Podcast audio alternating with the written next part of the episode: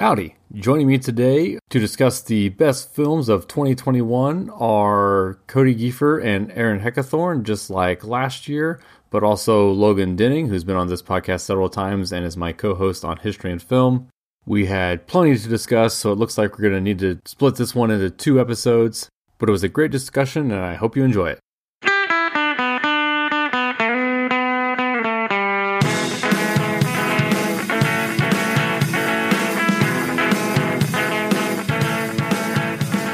Aaron, I saw your KU Cup. Did you watch the game last night?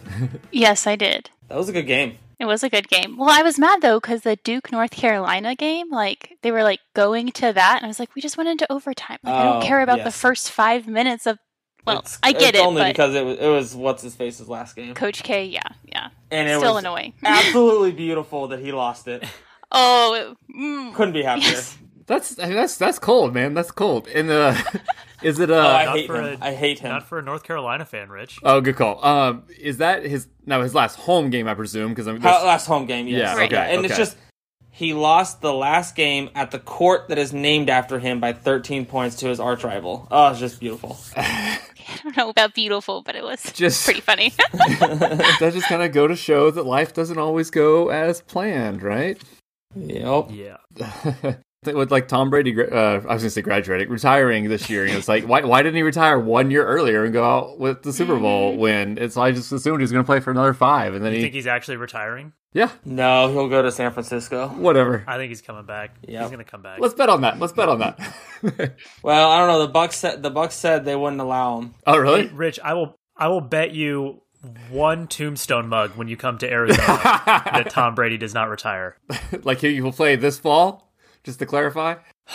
Uh, Or, or sorry, sorry, off. he will play you. He will play another NFL game again. Yeah, Okay, I'll take I'll take that bet. If he does, I'll buy I'll you. bet a, you a If tombstone he does, mug. I'll buy you a mug. And then if All he right. doesn't, you're gonna buy me a mug, I guess. yeah. I'll Queen- buy you like a no, Queen a Elizabeth mug or something. this gets into all the our uh, history and film stuff. Anyway, so my first question for anybody in no particular order here is: Did you get to the theater more than 2020 in 2021?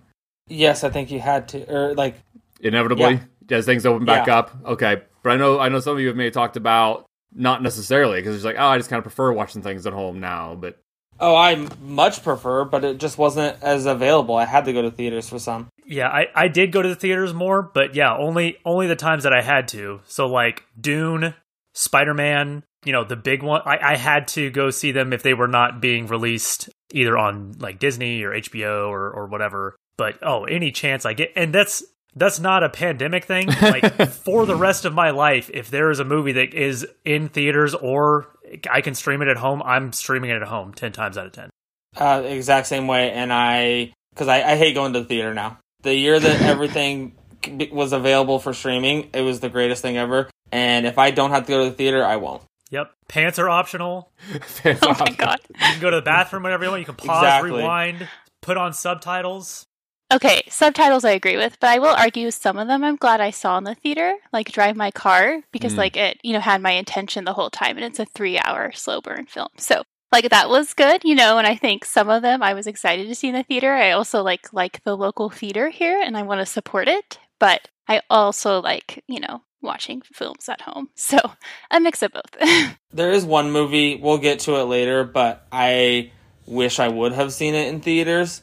But we'll get to it when we get there. Yeah, I, I think I'm kind of a mix of both as well. I, I kind of it just it's an extra time commitment. It's an extra hour to 90 minutes to commit to to go to a movie if I got to drive to the theater and get there before the showtime. And oh man, the Regal now of course has 25 minutes of trailers and stuff before the show actually starts. So Yeah. yeah, I get all that. But then some things, so there is just kind of the experience of being in a theater, the undivided attention, like Aaron was saying. And I think that the being able to pause can sometimes almost be a crutch in a weird way. That said, I probably did lost, watch most of everything we're going to talk about at home. And then a few, like Logan was saying, I kind of had to go to the theater. It's a financial thing too, Well, that's true. especially if uh cuz like for me if I go to the theater, I'm almost always going with at least one other person. I'm usually with my wife or my wife and daughter, so it's like and t- movie tickets are like 10 bucks. A matinee might be like $8, But if I can see that same movie, even I have to pay for it on on demand, you know, or streaming for like twenty bucks, that's it's saving money too. Yeah, so that's a good just point. another reason to not go to the theater. And then my other question was going to be, and we talked a little bit about this last year, I think, but it's harder to tell, I feel like, what quote counts as a movie anymore. And and we're going to talk about this as we go throughout this whole thing, but like 100 years ago, I feel like it's pretty clear like this is a radio program, this is a movie, this is a play, this is a book. And now I feel like all those lines are really really blurred. And again, maybe some of that's just going to kind of get to as we talk, but what are your guys' criteria when it comes to deciding not just what counts for your list, but what counts as a feature movie? Yeah, I kind of think it as if it was in theaters at some point, and then then it can be considered for an Oscar movie.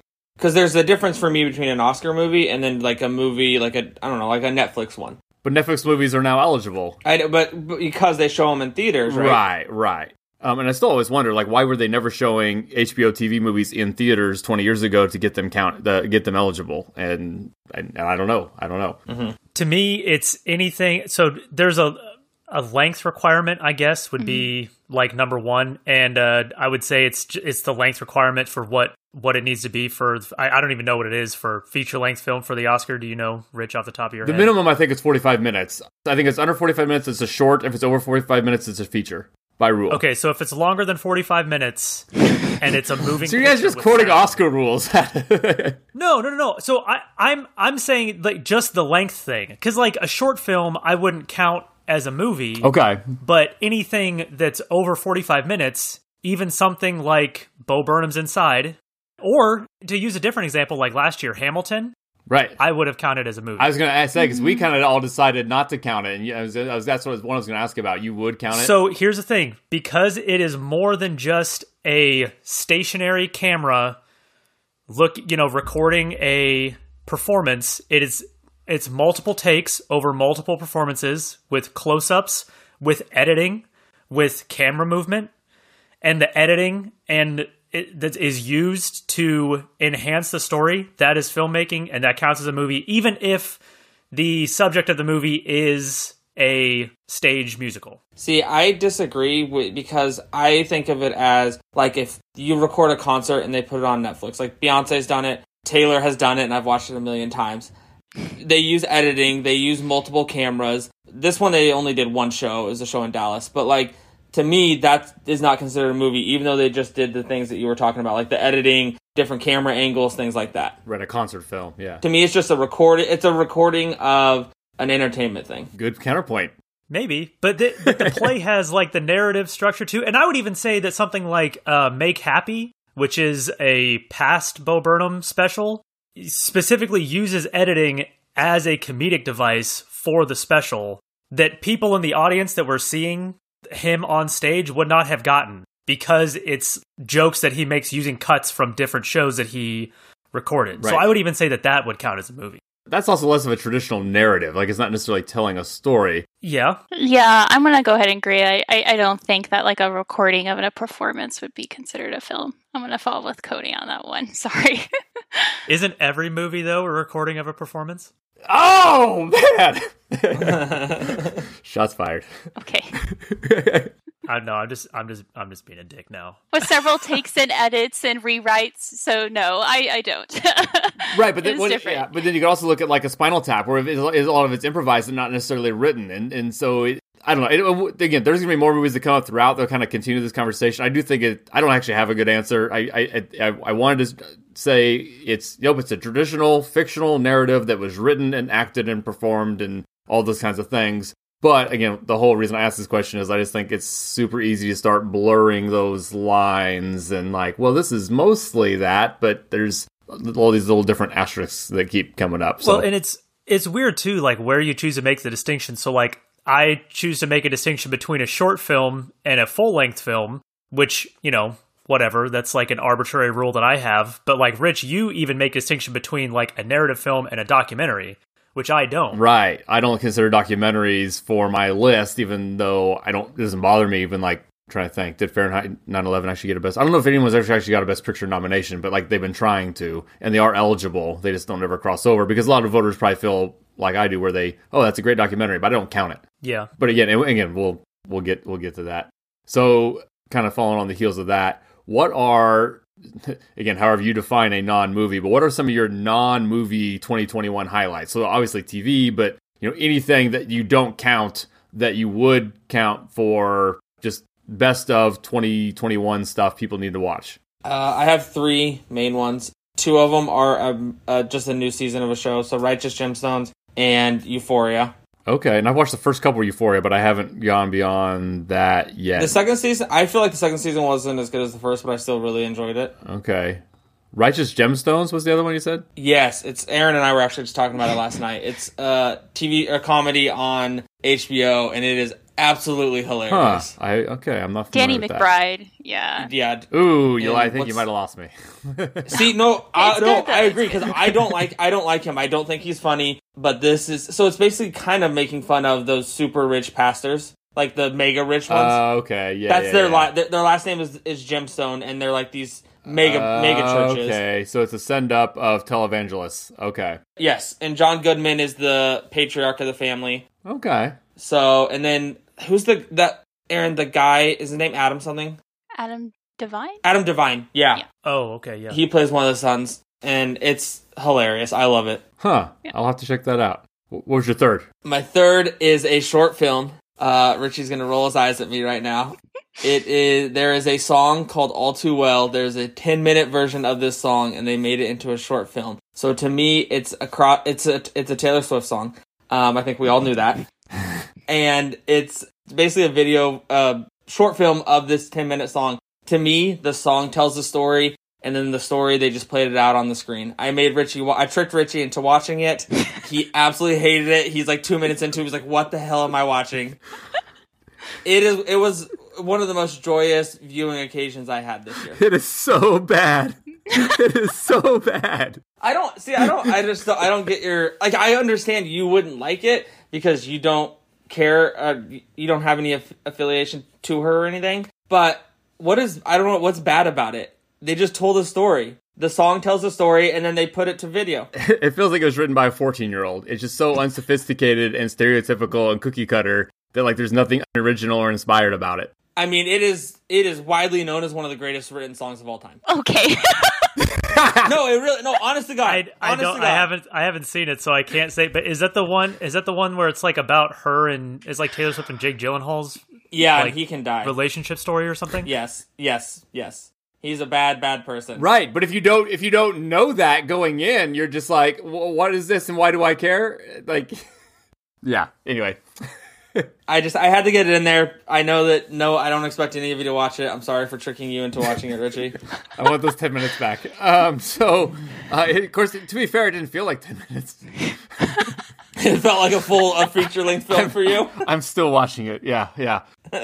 so mine is honestly the main reason I I've been I've, I've told probably most or some of you about this already. The whole reason I even want to have this category on here for me, it's hands down the Netflix animated series Arcane, and Oh. it's so so good that if I could count it as one six hour movie with little breaks in between where they roll the credits, it'd be my best picture of the year, my best movie of the year. Like I absolutely love Arcane. I cannot recommend it highly enough. I do play the video game League of Legends that it is based on, but everything I've read and heard about it is that doesn't matter. And there's people who are coming to the game because they like the show and have fallen in love with the show. And there's almost no overlap as far as story. Like, I didn't know anything about the story of the show going into it just because I knew some of the characters were in a game. But you would not believe that it's based off of an existing video game. And the comparison I kind of use there is it'd be like watching the first Pirates of the Caribbean movie.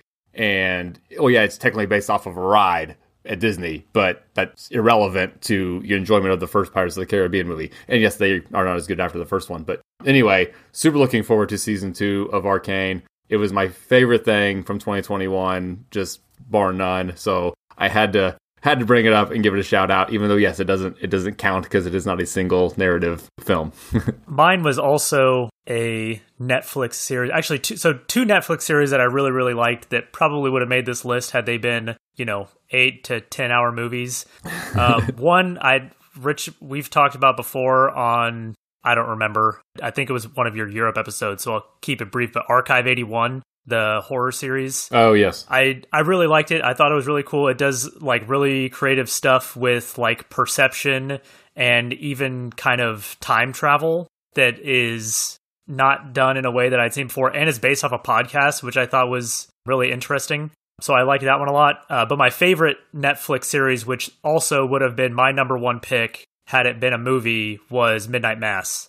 The uh, is that the British one? No, it's um, it came out around. I think it came out around Halloween. Actually, it takes place in like a small island that has like 150 people on it. And without going too much into spoilers, because I really, really highly recommend it. It's really, really good, and it's actually not that long. But some like weird stuff starts happening, and there's a uh, a connection with like religion and faith and the church.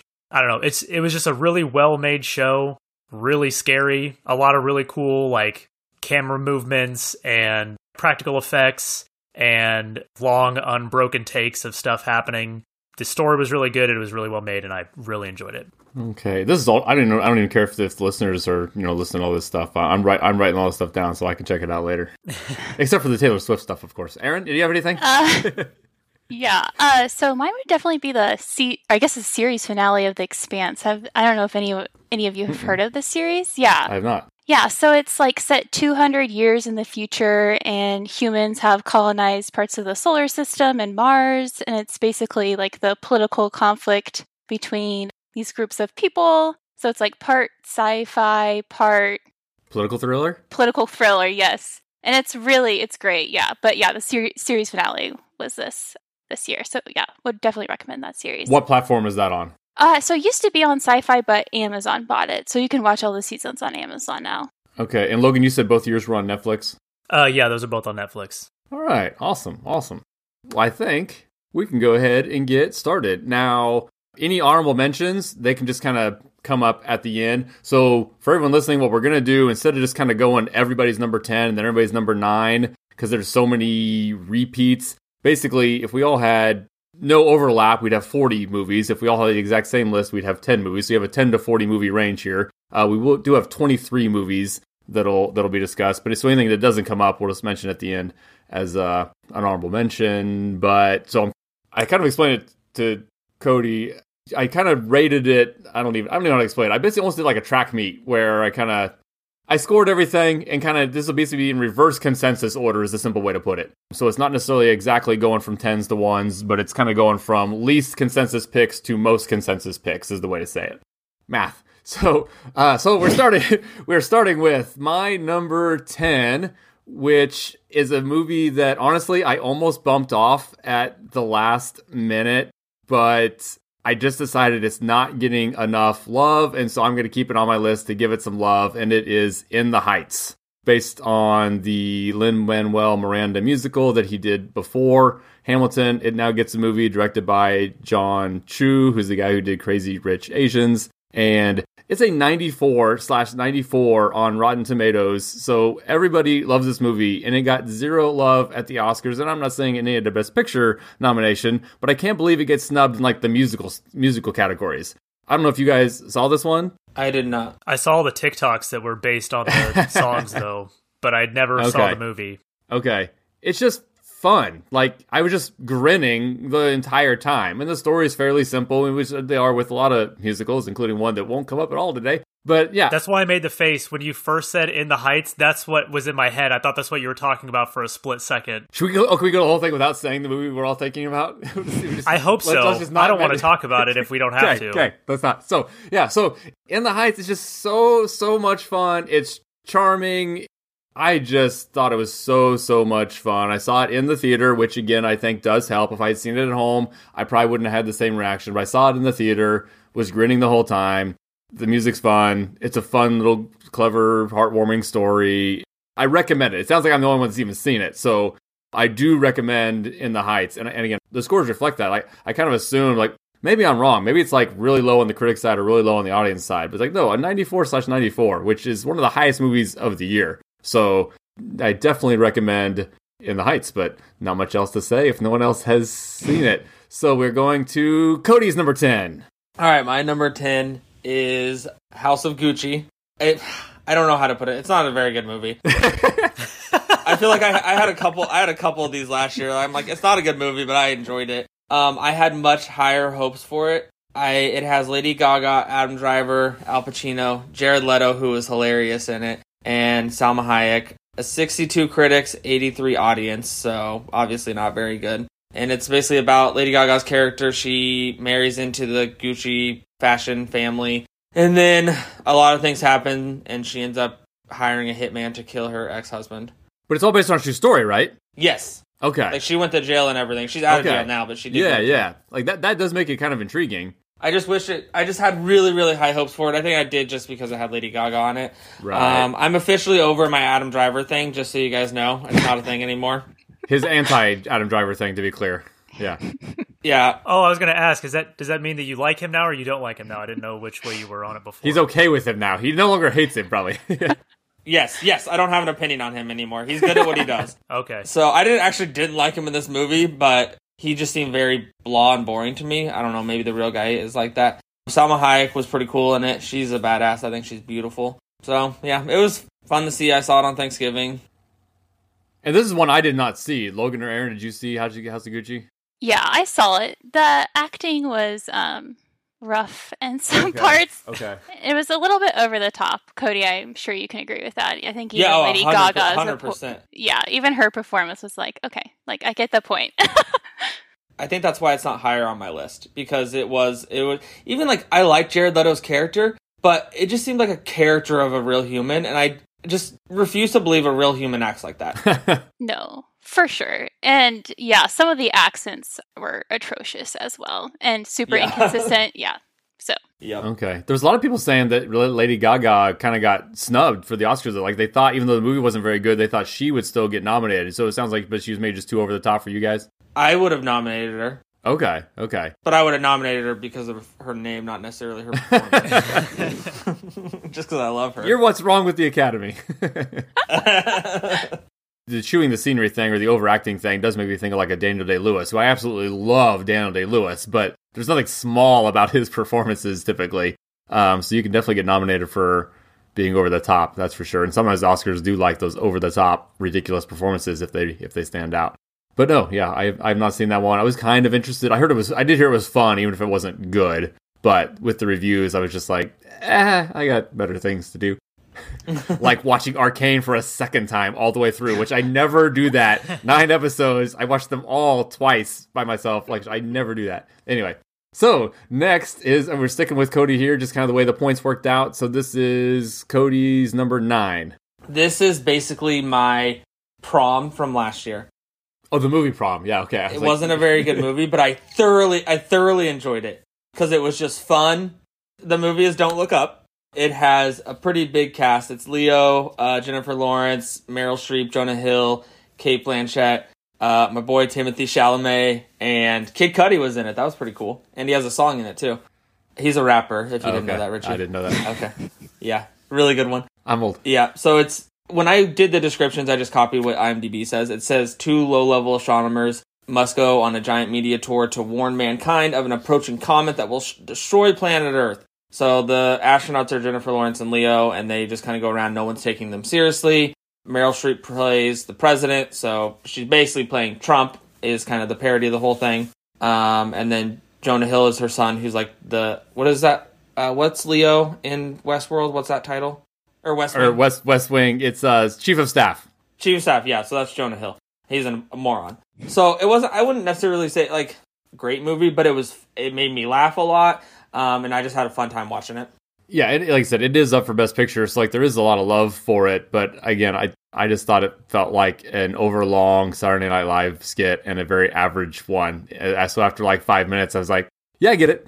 All right, next Yes. commercial break. I liked the performances. I thought that there were good performances. Timothy Chalamet, honestly, I think he was the best part of the whole movie. part of yes, the movie. he comes out at the end and stole the I show. loved his character. yeah, but I the movie as a whole I like actively dislike. I was not a fan. I hate it. I already told Cody this, but yeah, I irrationally hate it. But yes, I didn't think that it was good or effective satire. There you like go. at its right. base level, it didn't accomplish what it's trying to accomplish. And even past that, even being bad satire, it just kind of stumbled into being this like almost propaganda, which I don't want. It, that sounds pejorative and like. I- I'm not saying that the message of the movie is bad because the message of the movie is be concerned about climate change and like listen to scientific evidence. Like those are good things. I just don't think it delivered its message well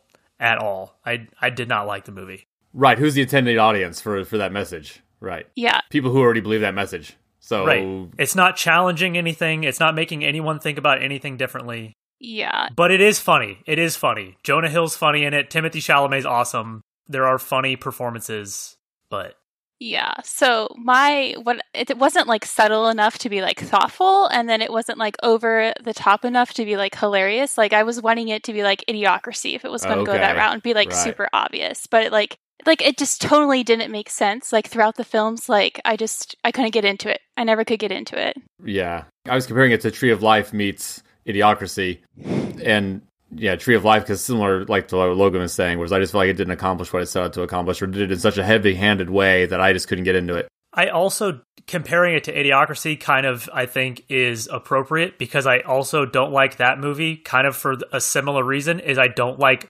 mean-spirited satire. Mm. Like it's okay to say that things are goofy and silly you know like it's but once you get to the point where you're saying like all the things that you believe are correct and anyone else that disagrees with you is just a fucking idiot like personally i just don't think that that's interesting or you know fun to watch That does work with like South Park though. South Park does that effectively. What you just said, where they're kind of mean about it, but- right and there are episodes of south park that i don't like Well, and that's fair too. Okay, okay. Sorry, sorry, Cody. Talk more about how you like this movie. That's kind of the whole point of this show. Like I said, I just I had a decent I had a good time watching it. Um, Okay, okay. I will say I did not I saw way less movies I did this year than I did last year. Life just got kind of busy. So, I don't didn't have a lot to choose from. Probably wouldn't be in there if I had seen some more movies. But on the flip side, like there's not a single movie out there that I regret not seeing. Okay. Because like I have no desire to. I mean, some Yeah, of the don't, movies don't say we'll don't, probably don't get say the one that shall not be named. I know, I know. yeah. Uh, oh, oh, that's the one. I, okay.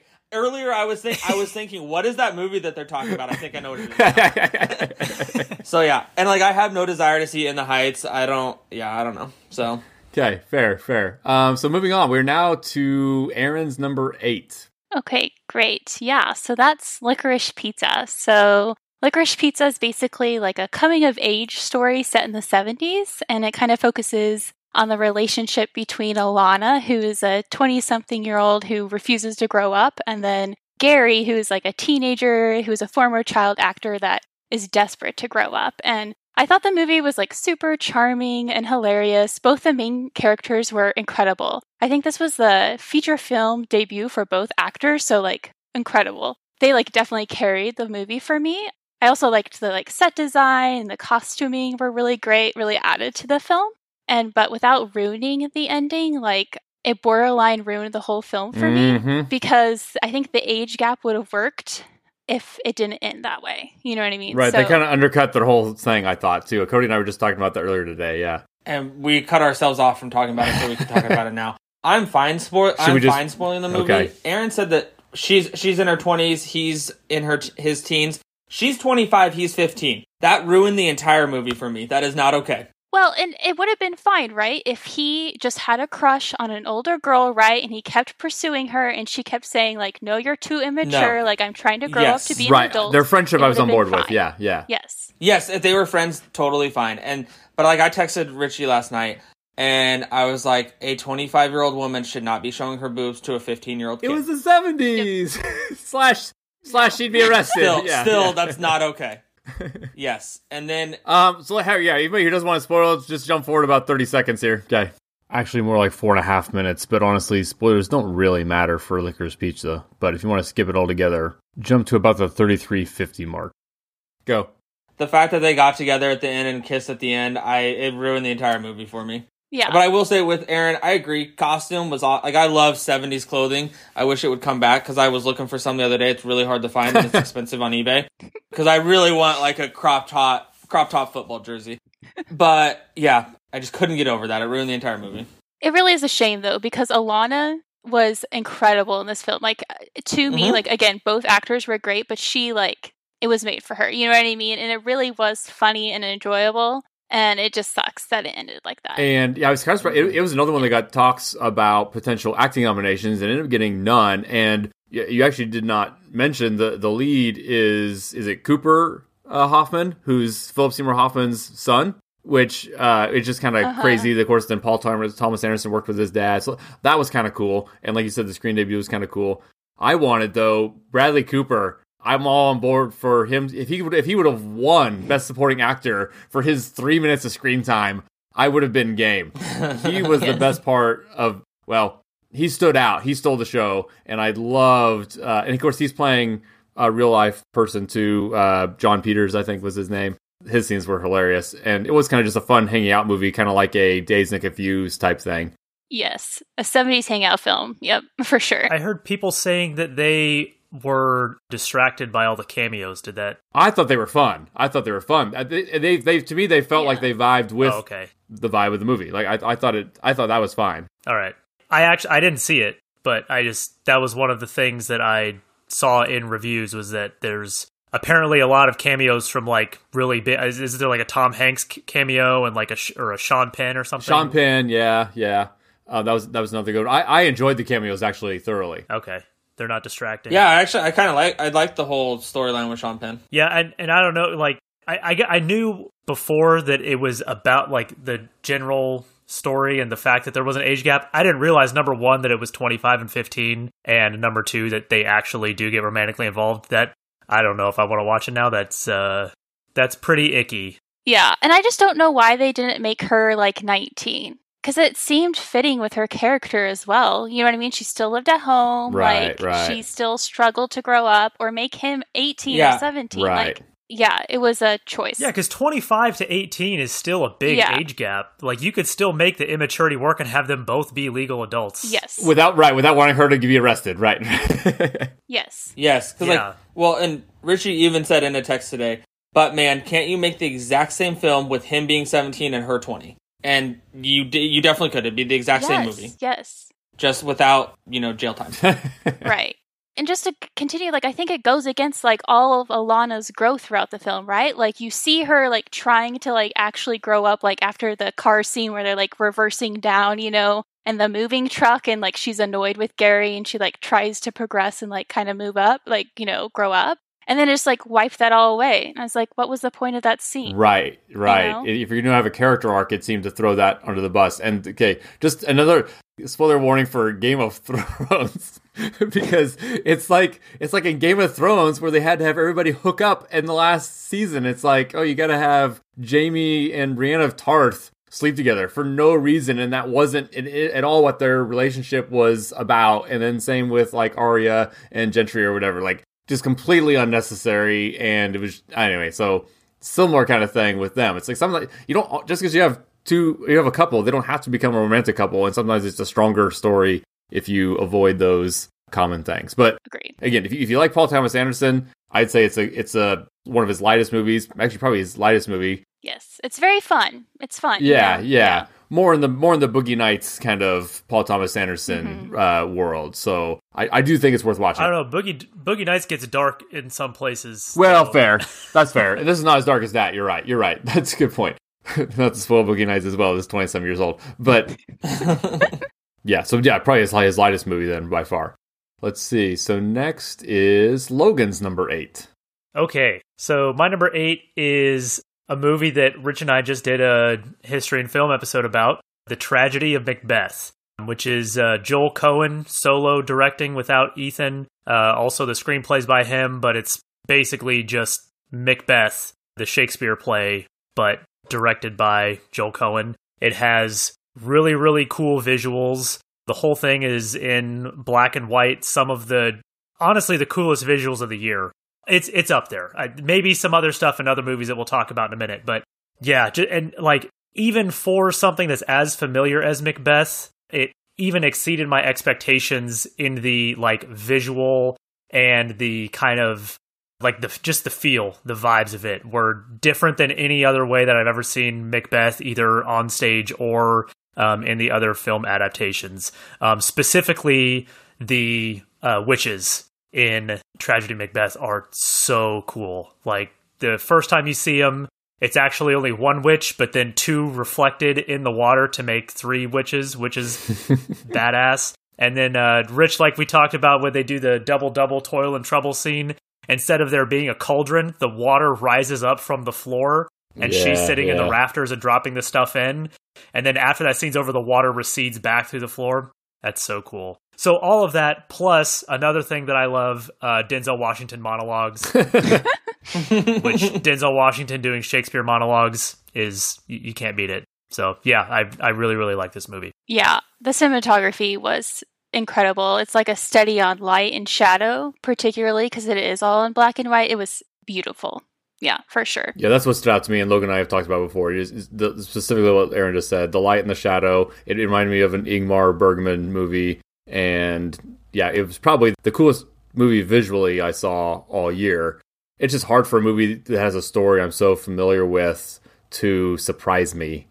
And even though I liked a lot of the Mhm. choices they made, it just didn't blow me away enough to get in my top ten. Although visually, again, it's it's absolutely stunning, and I enjoyed it, and we'll definitely check it out again. Cody knows not you didn't see it. I'm guessing. I know. I texted you and asked if it was uh, in modern English or like Shakespearean, and you said you're like, well, technically it's Shakespeare is English, and then I was like, ah, I don't really want to watch it. and it's that's honestly like one of the things that to me counted against it not the fact that it's in shakespearean english like at all but just the fact that it was such a faithful adaptation that they didn't cut any of the stuff that they Yeah, probably could yeah. have It could have been streamlined.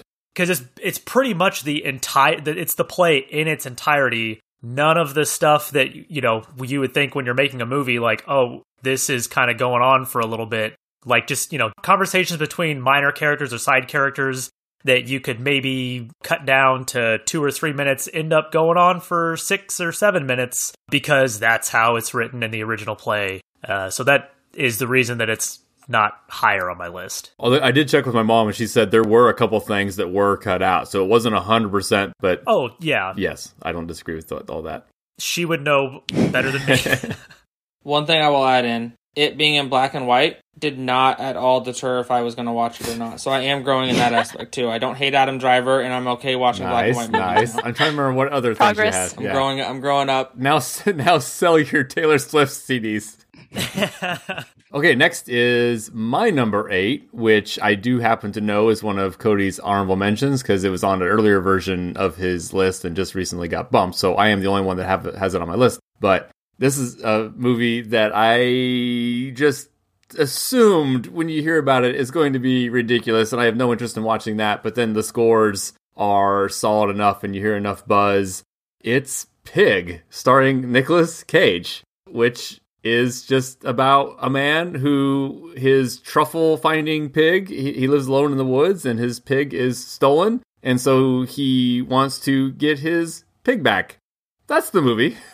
And it's amazing.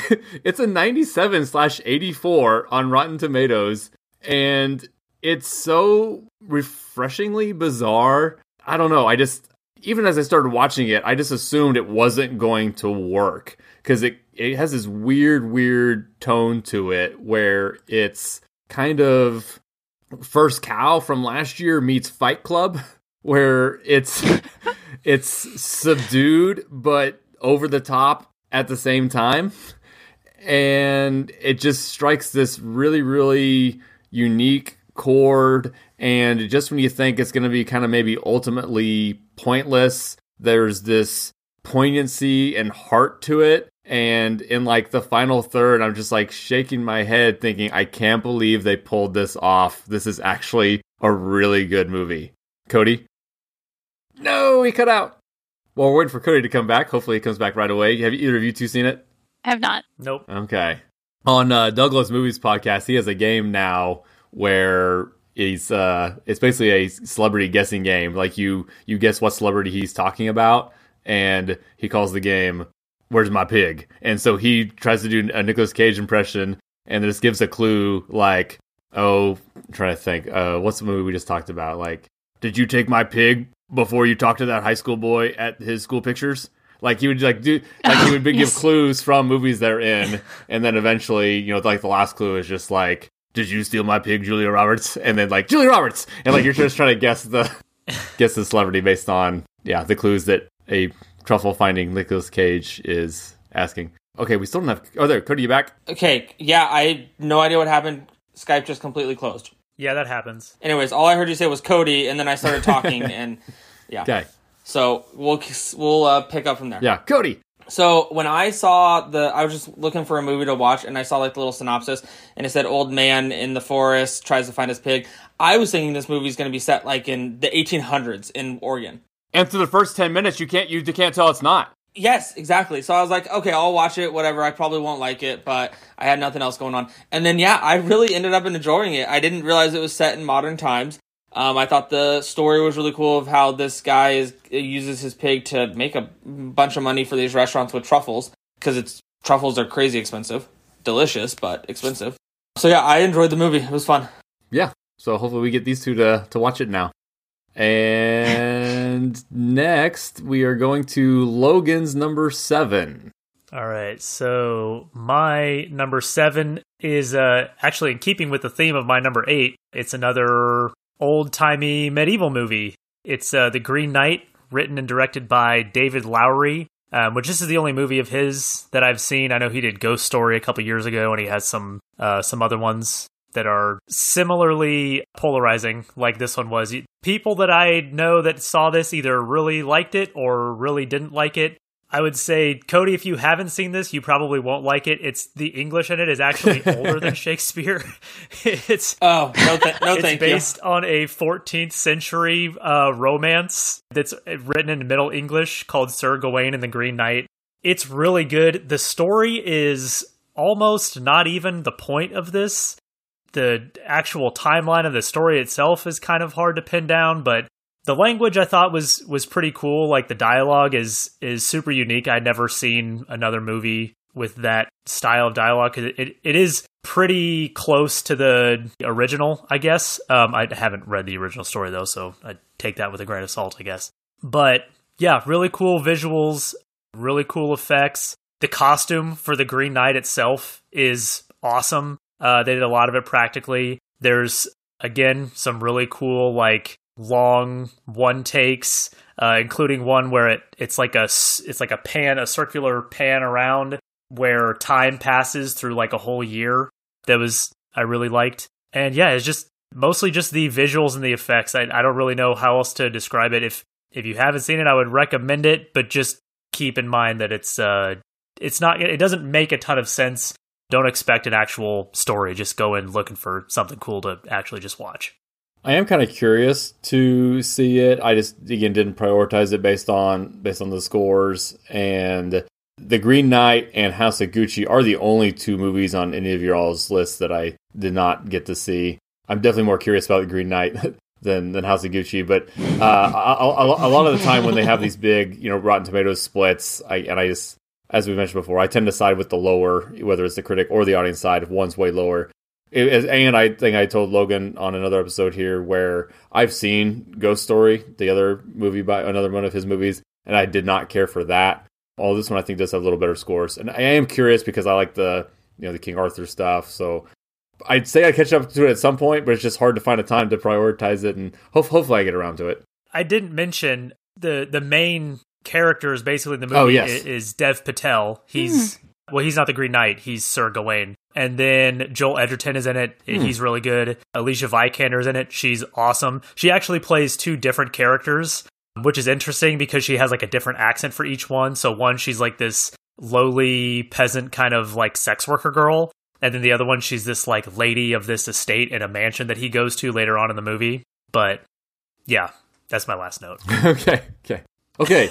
Next is Cody's number seven. Uh, my number seven is a movie called Shiva Baby. which I think we've actually all seen. Have we all seen it? Yes. I have not. Rich, I know you told me to watch it multiple times. Oh, okay. I, I, okay, because it was so because it's like seventy five minutes, so like it, it, was an easy one to to knock out. Yeah, Yeah, I it was super Go, easy. go ahead, Cody. It is starring nobody I know, right. and the two main people, their names are Rachel Sennott and Danny DeFerrari or something. I don't know. Anyways, it's it whatever. Um, ninety six critics, seventy eight audience. Um, this girl goes. She's Jewish. She goes to a Jewish funeral service with her parents, and she runs into her sugar daddy while there. Her sugar daddy has a wife and kid, and it's just kind of the awkwardness between that. Uh, and then also her ex, kind of ex girl or ex girlfriend, I guess you could say, is also there. So I just thought it was very funny, and I really enjoyed it. And it's super easy to watch. Like Richie said, it's super short.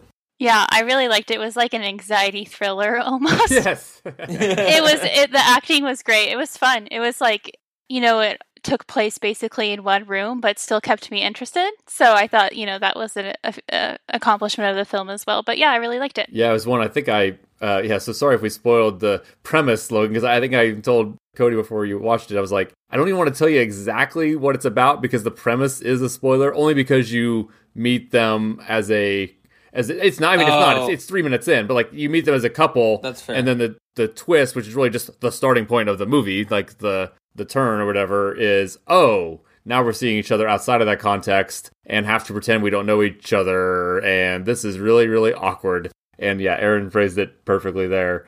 Yeah, it's it's uncomfortable in a way that normally can kind of kind of drive me crazy. And my only knock against it was maybe that it's it's a little too one note, but at the same time, it felt real enough. Like it felt like it felt accurate. It like this is kind of how this would go down. A little when she has some maybe some panic attacks and maybe you know things aren't quite super realistic, but for the most part, it worked. And even at the end, I'm just like, oh my gosh, and just it's, it's yeah, just awkward on top of awkward, and who knows what, and very well acted, and everything's kind of a lot of the looks across the room, and everything's subtle, and you're kind of picking up on the vibes just like you would in an actual social gathering, and just you know the oh, what are you doing now? And your parents are trying to brag on you, but you're not really accomplishing that much, and just those awkward things, and the the Jewish parents kind of bragging about or competing against each other through their kids and all those dynamics and so it was uncomfortable but in a way that i still recommend very kind of british british humor yeah Yeah, I will say this, and I don't know how to phrase this, and I said it in a text to Richie, so I'm just gonna say it. It comes out how it is. I find comedy with Jewish people hilarious because uh, they just seem like such characters when they're not. Like that's really them, and I just think. I mean, obviously not all Jewish people, but I just that's. I think that's part of the reason why I liked it so much is I just love that kind of comedy, and it's not necessarily comedy for them. It's just that's how they are. They're very abrasive especially towards like their kids and stuff. And I think that's part of the reason why I thought it was so funny. yeah not too dissimilar than you might see from like stereotypical asian parents in a, in a film or something yeah yeah Yeah. So uh, yeah, I mean, obviously it is a stereotype, but I just I find stuff like that hilarious. Funnily enough, we are skipping everyone's number six because it means other people have it on their list. So we're actually now going to one of those movies that I kind of mentioned where what does this count as? This is Logan's number five. Yeah, and I don't even know what I would count this movie as. Um, so my number five is Flee, which is a kind of documentary, kind of historical drama animated movie, but also the whole thing isn't even animated. So basically, the the deal with this movie is it's a Danish filmmaker who is interviewing his childhood friend who fled Afghanistan in the 1980s when the Soviets invaded. And he's basically just interviewing him about his experiences, his life, what it was like growing up in Afghanistan, what it was like leaving, where he went after, how he got to to Denmark. And it also, as he's telling his story, you then see um, and, and the whole thing is animated. So even like the interview parts, like the interviewer and the guy who he's interviewing are both animated characters. And then he'll it kind of uses the the interview audio as a voiceover for then these animated scenes that are, you know, with regular voice actors just like any other animated movie would be.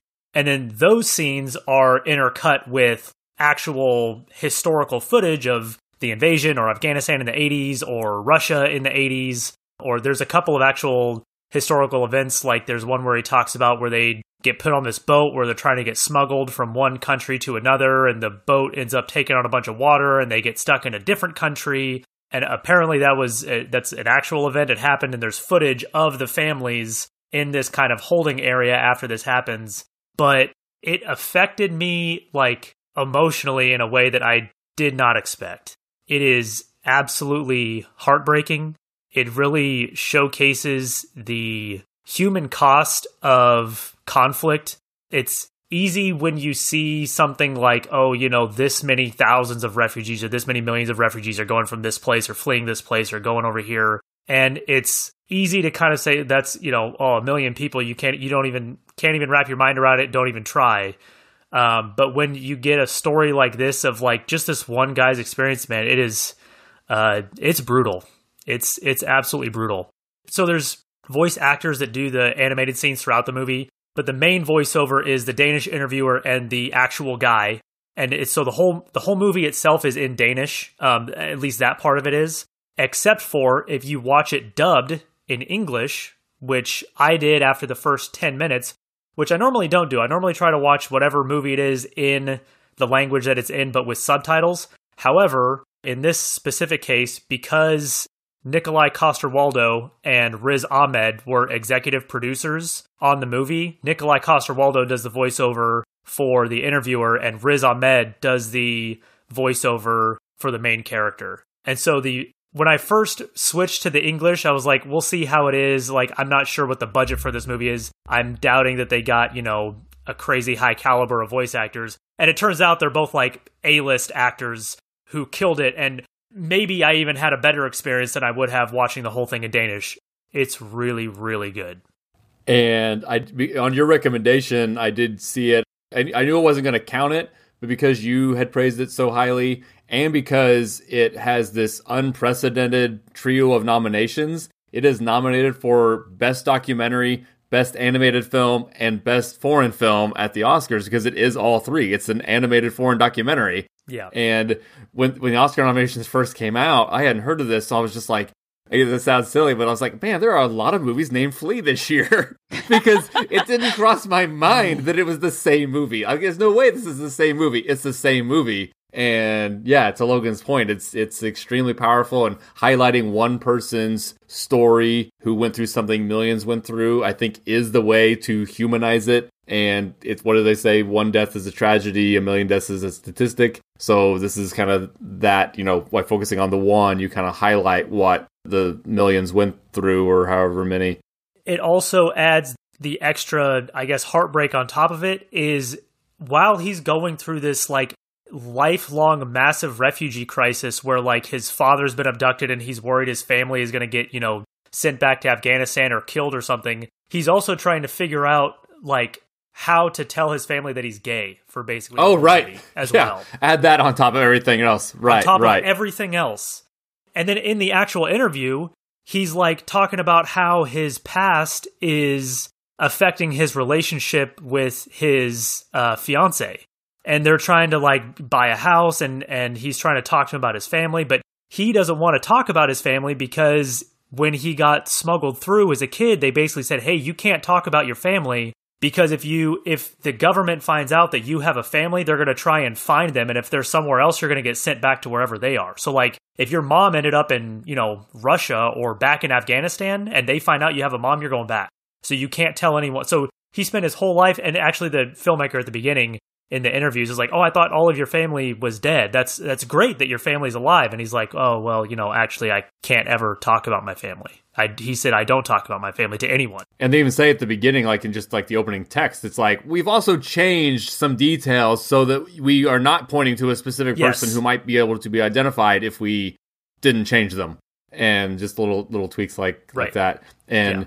also too, I guess the fact that this the person being interviewed who experienced all these things, and I and I feel bad I don't remember his his name, but just also the fact that he's like a high level academic, you know, going to school and doing research and giving lectures in the United States, and then I just think uh, the other thing too when people Right. think about these faceless masses of refugees, it's just seen as like the poor and the downtrodden and the people who don't necessarily have a lot to give to society. And it's like, no, there's scholars and scientists and people who, you know, the cure to cancer might be a UK Ukrainian refugee right now, you know, anyway, this it's an important movie to to watch, and it represents a much larger whole. And I did what you did, Logan. On again on your recommendation, I did go ahead and listen to the dubbed version, which I also am adverse to. But for me, it's usually because if a film, a narrative film, was in a language with the actors, I feel like it's an insult to those actors to not hear their performance. But when it's a when it's a documentary, I felt like that was a little I was a little more okay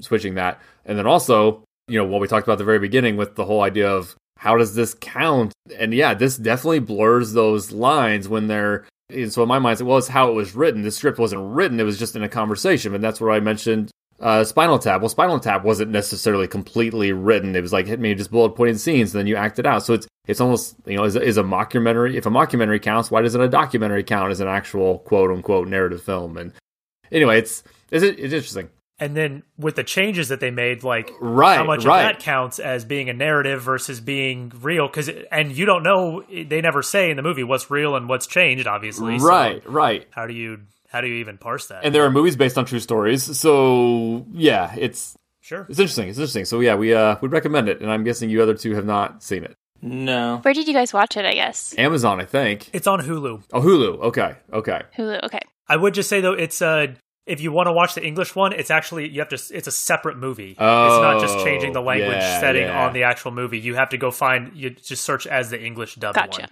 Oh, I did that. Just quick side note because this is not in anybody's top ten, but I had that issue. I did watch that Jai Bhim, that Indian, like that three-hour Indian film. Yeah, I watched it too. Yeah. Oh, okay, yeah, yeah, yeah. Yeah, So mhm. you had to pick like which language, but it was the same thing. Where like each one was like posted as a separate movie on Amazon with like all the different Hindi dialects and.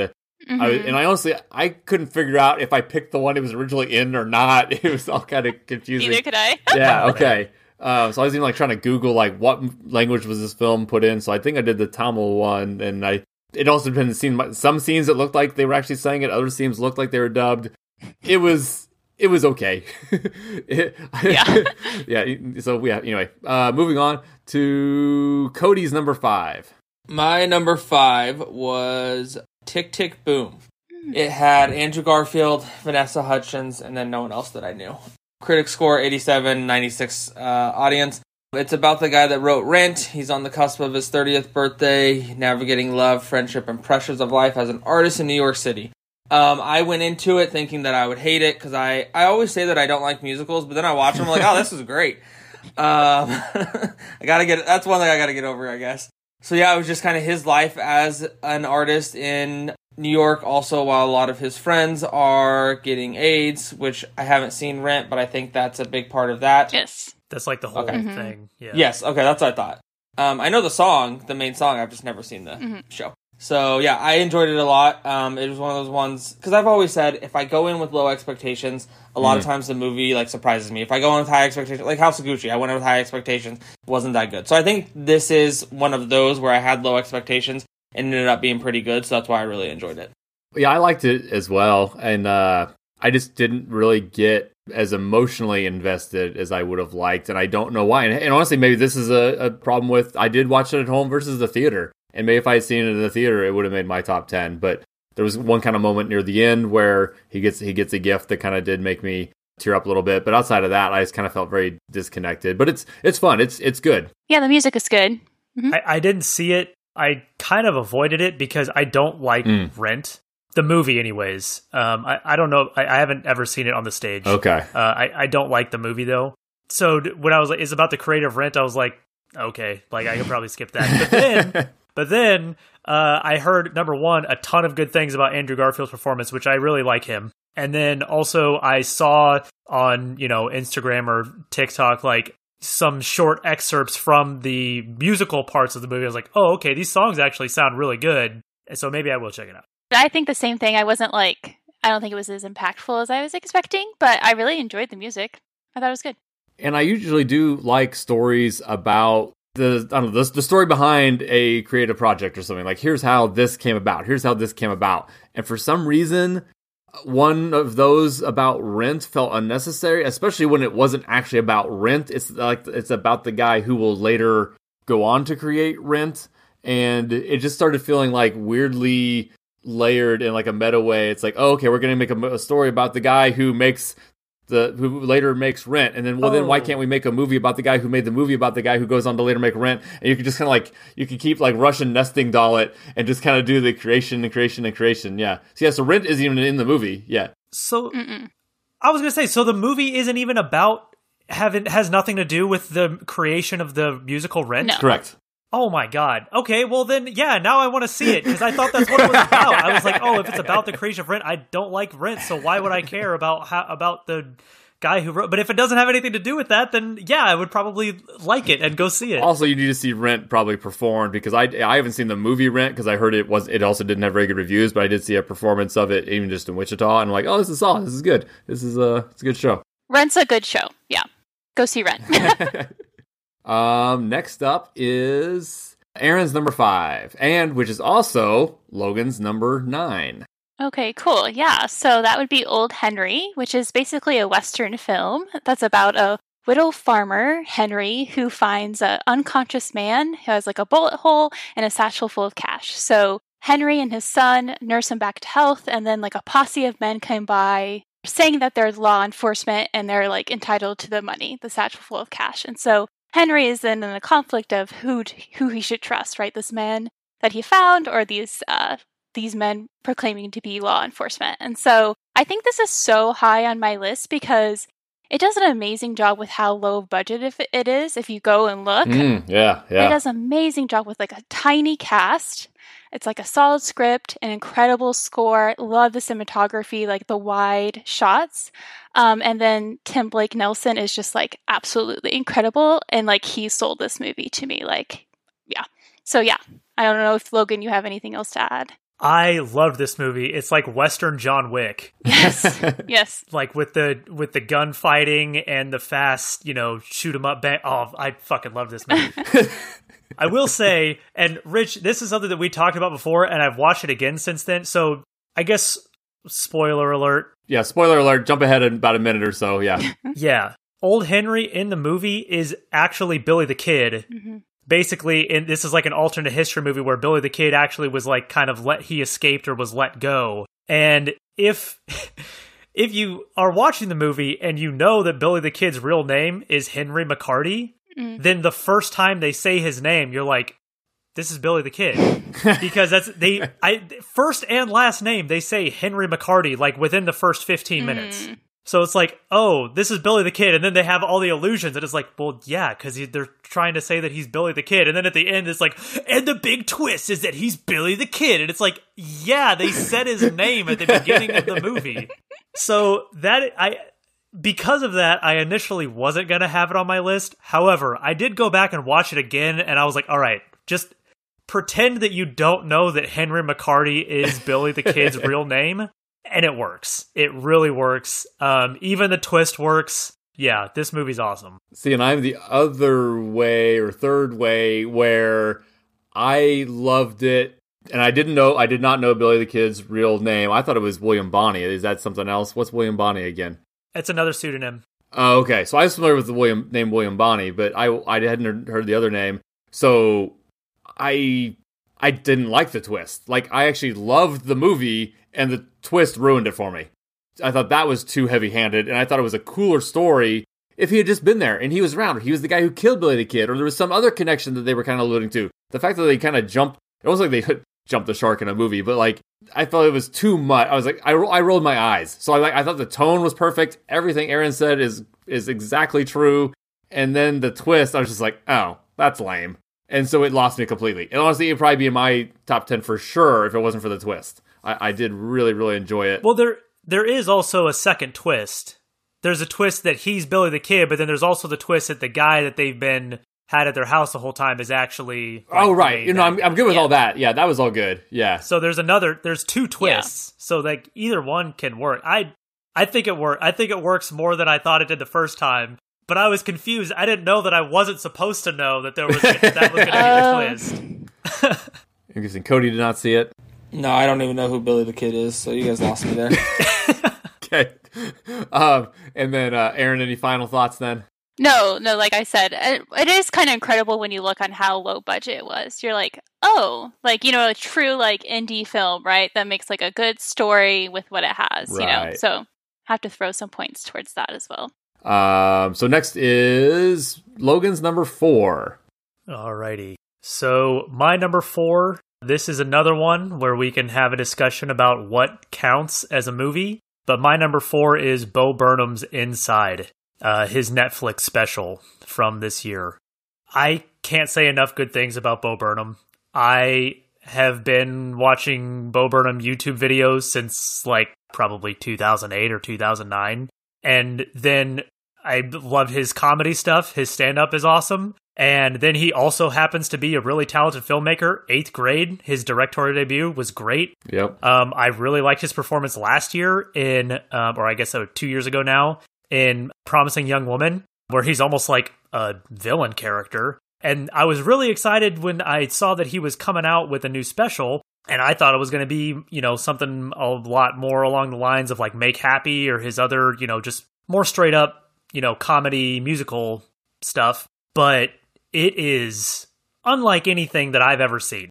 It is basically the perfect representation of all of the mental anxiety and anguish and the feeling of being inside and in quarantine during the pandemic. Basically, the background of it is for like five years before he made this special, he was not performing because he was having panic attacks. His anxiety was so bad, he could not get on stage without basically having a mental breakdown every single time. So he took like five years off. He was, you know, seeking help, and um, he he has a one of the songs in the special is about this exact thing. But so he decides, all right, I'm going to come back. I'm I'm doing a lot better. I'm going to start performing. And it's January of 2020. and so it's like he goes right from, you know, getting his mental health in order and getting ready to get back on track and start performing again. And this massive global pandemic hits. And he's forced to basically stay inside. And so this is like, it's hilarious and also really dark. And um, it's honestly kind of hard to watch. It's it's not something where you're going to go back to it over and over again like maybe some of his previous specials if you you know watch stand up like a stand up over and over. I know i've watched make happy probably a hundred times but i can't watch inside over and over like that. But it's not just it's not just him like saying oh i'm really sad or like even just making fun of stuff there are songs in it where he's making fun of something but at the same time shows all of the ways that that specific thing is, you know, can be used in like a genuinely useful and human way. Like in the white woman Instagram song, it's like at the first verse or whatever, he's like making fun of all the stuff that like, you know, your typical white girl puts on their Instagram. And it's like, oh, haha, this is fun. Like he's just, you know, kind of poking fun at the, at the stereotypical, you know, white girl Instagram. Uh, but then in the middle, it like, it goes into this part where it's a post about a girl who lost her mom and it's like oh so actually he's in, while he's making fun of social media he's also talking about how it can be used to help cope with things like grief or the loss of somebody and at the same time and this is just a testament to how good of a filmmaker he is the aspect ratio for that whole scene is square Mm. because an instagram square picture is a square but during that it widens out to cinematic and then closes back in when he then goes back and starts making fun of white girl Instagram again. Yeah, it's it's so good. I, I can't say enough good things about it. I I hope that he keeps making movies and keeps making specials like this because it's it's awesome. I wholeheartedly agree with everything you said. I just didn't count it as a narrative feature film. Fair, But I agree that it's also not just a comedy special. Like, it's just not. It is a work of art, and he shows genius levels of not just songwriting, but filmmaking, like you said. And yeah, no, I've, yeah, everything Logan just said, ditto for me. I just don't count it as a feature film. Cody Aaron? Yeah, I liked it as well. I really enjoyed it. It was definitely thought it was going to be a little lighter when I Yeah. went in, and like I was not expecting that, and I was like, oh, you weren't bummer. expecting an existential Uh, crisis for 90 minutes. yeah. uh, but yeah, like you guys noted, the filmmaking I was actually super impressed with, especially because he stayed within that one room. It was like incredible, like how many how many different things he did with that, right? You know, so creative. But yeah, And his budget was just his time and mostly qu- equipment he might have already owned. Yeah. Like it's possible the budget was zero Yes. and just equipment he already owned, and then his time. yeah. That's crazy. right. because he it's and he does stuff with like projectors and lasers and lights and different camera angles and In his freaking house, man. it's unreal. yes and it's it it talks about isolation and mental health and mortality i think when he was shooting it didn't he turn 30 Yes. Well, it's, he filmed it. He filmed it. Yeah, there's a song. Yeah. and there's like a scene of him actually turning 30 where he's sitting there like in his room i think he's even in his underwear and he has the clock and it's like counting down and once it hits midnight then he makes us goes into the song about how we just turned 30 and he's like oh my god dude it's it's heavy it's a heavy heavy special Okay, so I, I I enjoyed it. It was great. I agree with everything everyone said so far. I don't I don't call it a movie. It's to me, it's not a movie, so that's why it's not on my top ten list. But it, pro- it was one of the most enjoyable experiences I had this year. The only hard part for me was I should have watched it first because I had already heard all the songs. Ah. Because I because I I too like Logan have listened. I honestly think the reason we both know Bo Burnham is probably from Sam Kasner. probably yeah Yep, that's how I that's how I found out about it. Started watching the YouTube videos, had the CD. Aaron, I guarantee we listened to that CD at the golf course because I remember I gave it I gave it to Tucker O'Hare to listen to, and his mom found it and listened to it and got really mad because it is not appropriate. so I just I ha- it was the I think it was Bo uh, Bo knows like the one that had that song on there. So it was just harder for me to enjoy that because I'd already heard all the songs on Spotify. I'd already listened to it already. yeah, that's tough. Yeah. And then, but one th- one thing I noticed with watching it because I just watched it a couple days ago, how many of those songs are now used on TikTok?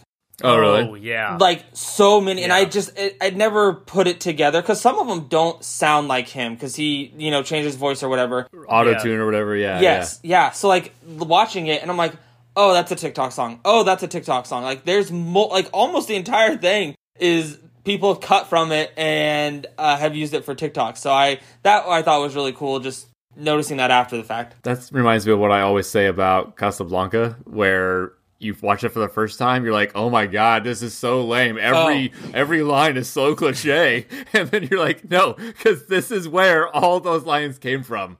So you're like, "Oh, all, The all OG. yeah, Yeah. It's, the, it's the OG," and then and then yeah, so you're like, "Oh man, all these songs are just TikTok songs. Bo is not very original." You're like, "Oh no, Bo wrote all those songs that have all gone viral." Yeah, because he's brilliant. Yeah, no, yeah, I, I dug it a lot. It's yeah, highly highly recommend. That's a good point though about the music because even though I have I've I've only watched it I think three times, Only. uh, but I have the album on my Spotify and I listen to it all the time. Like I love those songs. Oh yeah, I, I'm sitting here just uh, kind of going in my head right now. I only seen it once, and I still kind of have them in my head. You know, anything and everything all the time, and all that kind of stuff. It's like, oh, yeah. so good, so good. Yep. Okay, next we go to Aaron's number four, which is also Logan's number ten. Okay, perfect. Yeah, that's The Power of the Dog. So, The Power of the Dog is set in 1920s and focuses on two brothers, Phil and George, who own a ranch in Montana. And basically, tensions rise as George brings home a new wife and her son. And I think tension is the key word for this film. Um, watching it, there's like this constant sense of like looming dread. The score in particular is like spectacular. It really created that uneasy feeling throughout the film. And the cinematography was also great. Like, it had really great, expansive landscape shots as well. But I would almost characterize it as like a psychological drama. Like, Phil's character arc and really captures like how imprisoned he is by like his Masculinity, suppression of emotions yes and his masculinity and yeah i also loved like the ending i thought it was like a great especially with how tense it was i thought that was like a great way to end that film um, but yeah i really liked it Well, and we'll come back to the ending. Let's keep it general, and then we'll do a spoiler warning for this one too. But so Logan, since you had it on your list as well, kind of go again without getting spoilers yet. So I initially had this higher on my list. I, I couldn't I couldn't bump it off my list entirely because it was just too good. The cinematography was too good. The performances were too good. But it's pretty slow. And and that's not I mean it's it's a slow burn, like that's the idea, but it's like a slow like it's it takes a long time to get to where it's going and espe- especially like when they're they start dropping the clues for like what's gonna happen at the end well, once you get enough of those, you're like, oh, okay, I see where this is going. Yeah. And then it's like you look at it, it's like, oh, there's 40 minutes of this movie left, and it's yeah, I I really liked it. It's a well made movie. hmm I, I can't I can't say anything against how the movie itself was made. It's just I think it's like maybe 25 minutes too long. hmm Mm. Cody, let him have it. My it. turn. Uh, I hated this movie. um, and it's actually funny. So this morning, uh, I went upstairs to go make breakfast, and my roommate, who is older and doesn't really understand technology, he's like, "Hey, do we have Netflix?" I'm like, "Well, I have Netflix. Do you want to use it?" And he's like, "Yeah, I want to. Wa- I want to watch this movie called uh, Power of the Dog." I was like, "Oh, it's terrible. Don't watch it." And um, I did. I did set it up for him. I actually think he's watching it right now. Oh. Richie and I talked about it. I hated every single person in the movie. Like every every character. There's not a single good person in this movie. And I and that just really I just hated. There's no one I was rooting for. They all just very much annoyed me and then I just yeah, couldn't get over that. One side note though that I found interesting, Kirsten Dunst and Jesse Plemons are like they've been together since 2016 and they're engaged and I had no idea about that. So I just thought that was crazy. Oh, I was gonna say I don't have a problem when I hate everyone in a movie. I guess like I don't. Yeah, I guess that's if it's good, Yeah, I don't mind. That's a good point. I, I guess I didn't bring that up because I didn't know that that was like that's yeah that's not necessarily a negative to me either. Like I I agree, everyone in this movie sucks. Mhm. Like I wasn't rooting for any of them, but I guess I the only one I kind of felt bad for was maybe Kirsten Dunst. Yes. but I don't I didn't really like her necessarily. But I will say, and this is you know kind of going on a big tangent, but the uh, the scene with the piano banjo duel Mm-hmm. was awesome. Yes. I like that a lot. You're, th- you're thinking of Deliverance. No, Sorry. different banjo duel. I don't necessarily have to have someone I can root for in a movie, but just I don't know. It was just something about everyone just being a ter- even like Game of Thrones. Like my favorite character is uh, Cersei, and she's a terrible person, and I normally can get behind terrible people, but I just couldn't. I, I don't know. I just just since I didn't have anybody that I even remotely liked, I was just very turned off by it. And this is one where I'm actually going to echo Cody, but I'm going to do it a little more tact- tactfully. so I respect that this is a very, very well made movie, and I have no problem with the likely outcome that Jane Campion is going to win Best Director for this, which is going to be kind of cool to see a woman win Best Director two years in a row after Chloe Zhao last year was just the second woman ever, I believe. So I'm on board with that. Great, great, great filmmaking. And also, like Cody said, I don't necessarily have to have someone to root for. But if you're going to do both, you're going to be a glacial burn. And also, I don't like anyone. 30 minutes in, I'm like, why am I watching this movie? This is painful beyond anything. I do not care. Why am I watching this movie? And the only reason I even kept watching this movie was because, well, it's probably gonna be nominated for Best Picture by all accounts. So I guess I'll finish it up. And the act, yeah, so like technically it's brilliant, but I actively disliked the story and the characters and everything about what I wanted. I mean, everything I wanted to get out of a movie. And this just kind of had none of none of I, I, yeah. So I actively disliked it as well. So, do you think if it had like a quicker build up to you know the point of the movie towards the end, you would have enjoyed it more? Like, Yes, let's let's transition into the spoilers. We'll say another minute or two. Jump forward. Just got sorry, it is one spoilers. Just got to jump all around until they hear us talking about something else. But Or just just go watch just go watch the movies first. yeah, I guess so. Yeah, so I I honestly I just feel like I didn't even like the character progression. So like it seemed the idea that Benedict Cumberbatch's character was a closeted homosexual. I'm like, okay, that's fine, but it also seemed too easy. But also then like the the transition from he goes from okay, I'm to pick on this kid who seems kind of effeminate because I know secretly I'm homosexual and I'm just to keep picking on him. And then the moment that kid stumbles on my stash of like not exactly pornography, but my, you know, kind of like gay magazines or whatever. Oh, now I'm to start like buddying up to him. So I'm like, was he going to like kill him because he found out his secret? Oh no, he's actually actively like wanting to pursue a relationship. But if that was your goal, then why would you start that from the beginning? The kid finding your stuff would, be, would not be, need to be a trigger for that. And so I just found all those little things just kind of annoying and inconsistent. And the whole thing was just kind of pointless and I hated it. And sure, the way the kid figures out how to how to secretly kill him without getting caught. Again, we're well into spoiler territory. I'm like, that was a neat way to try to kill someone. But also, we didn't set up that he was homicidal about the guy. Then we kind of see him killing a rabbit at one point. The whole thing is a mess, and I did not like it. I wonder how much of that is lost in translation from because isn't it based on a novel? Mm-hmm. I you know honestly, I'm very curious to read the book. Like, I think I might like the book. I, I wonder if the book works really well and just the stuff they chose to cut out makes the movie not work as well on a narrative level. I could see that. I could definitely see that. And I, I'd heard that the book is books from like the '60s, um, which I think is kind of cool. It's not that's not a recent book; it's like a 50 year old book. And that I'd also heard the author did write it based off of not true stories necessarily, but like family stories. So like stuff that had happened to his family or family friends in the 1920s in Montana, and he kind of wrote the novel based on that. So I'm kind of curious on that aspect of it, things. But yeah, the movie just did not work for me. I- But I see, I kind of get the appeal, and I yeah, whatever. But and I definitely like I, I like talking about it as much as I was kind of just like ragging on it. Like when, when as soon as I finished it, I was just like, okay, I hated that, but I need someone to watch it so I can talk about it. Like I, I definitely wanted to talk about it. Um, maybe similar to like I think this one maybe did make my top ten a few years back. But did y'all see Nocturnal Animals with Amy Adams a handful of years ago? Uh, okay, same kind of thing where it's very very uncomfortable and you kind of just don't really like anybody. But I also like really wanted to talk about it. But yeah, anyway. Okay, any other thoughts on Power of the Dog, or even maybe maybe kind of talk about Oscar expectations for it because it is, it is currently the favorite to win Best Picture. It is. Is it really? Yeah, Oh, yeah, hmm. and that and that's what kind of that's what surprises me as well. The fact that it's it's so polarizing. I get that it's nominated. I absolutely get it. Just like I kind of get the Tree of Life was nominated, but I don't see how this wins because I felt like it's going to be it's going to be this polarizing split where yeah, it'll get past the first few rounds, but at some point no one's going to have this movie. I say Aaron has that as number four, but like even in my mind, most people are going to have it as their number one or not on their top ten at all. Mm-hmm. Versus other movies that I think are maybe up. It's kind of like how a Green Book ends up winning because it's not necessarily the number one favorite, but it's everybody's number three, and so it ends up Right. winning Best Picture. And I don't see how Power of the Dog gets over that hump, but the prognosticators and like if you're Vegas betting odds, this is the favorite to win. Hmm. Maybe the biggest thing it has going for it is that it's going up against like Don't Look Up Yeah. and that other movie that we're not going to talk about. there's some good ones too. Yeah, exactly. Yeah. Uh, anyway, so we'll, we'll, we'll get to some of those here coming up still too.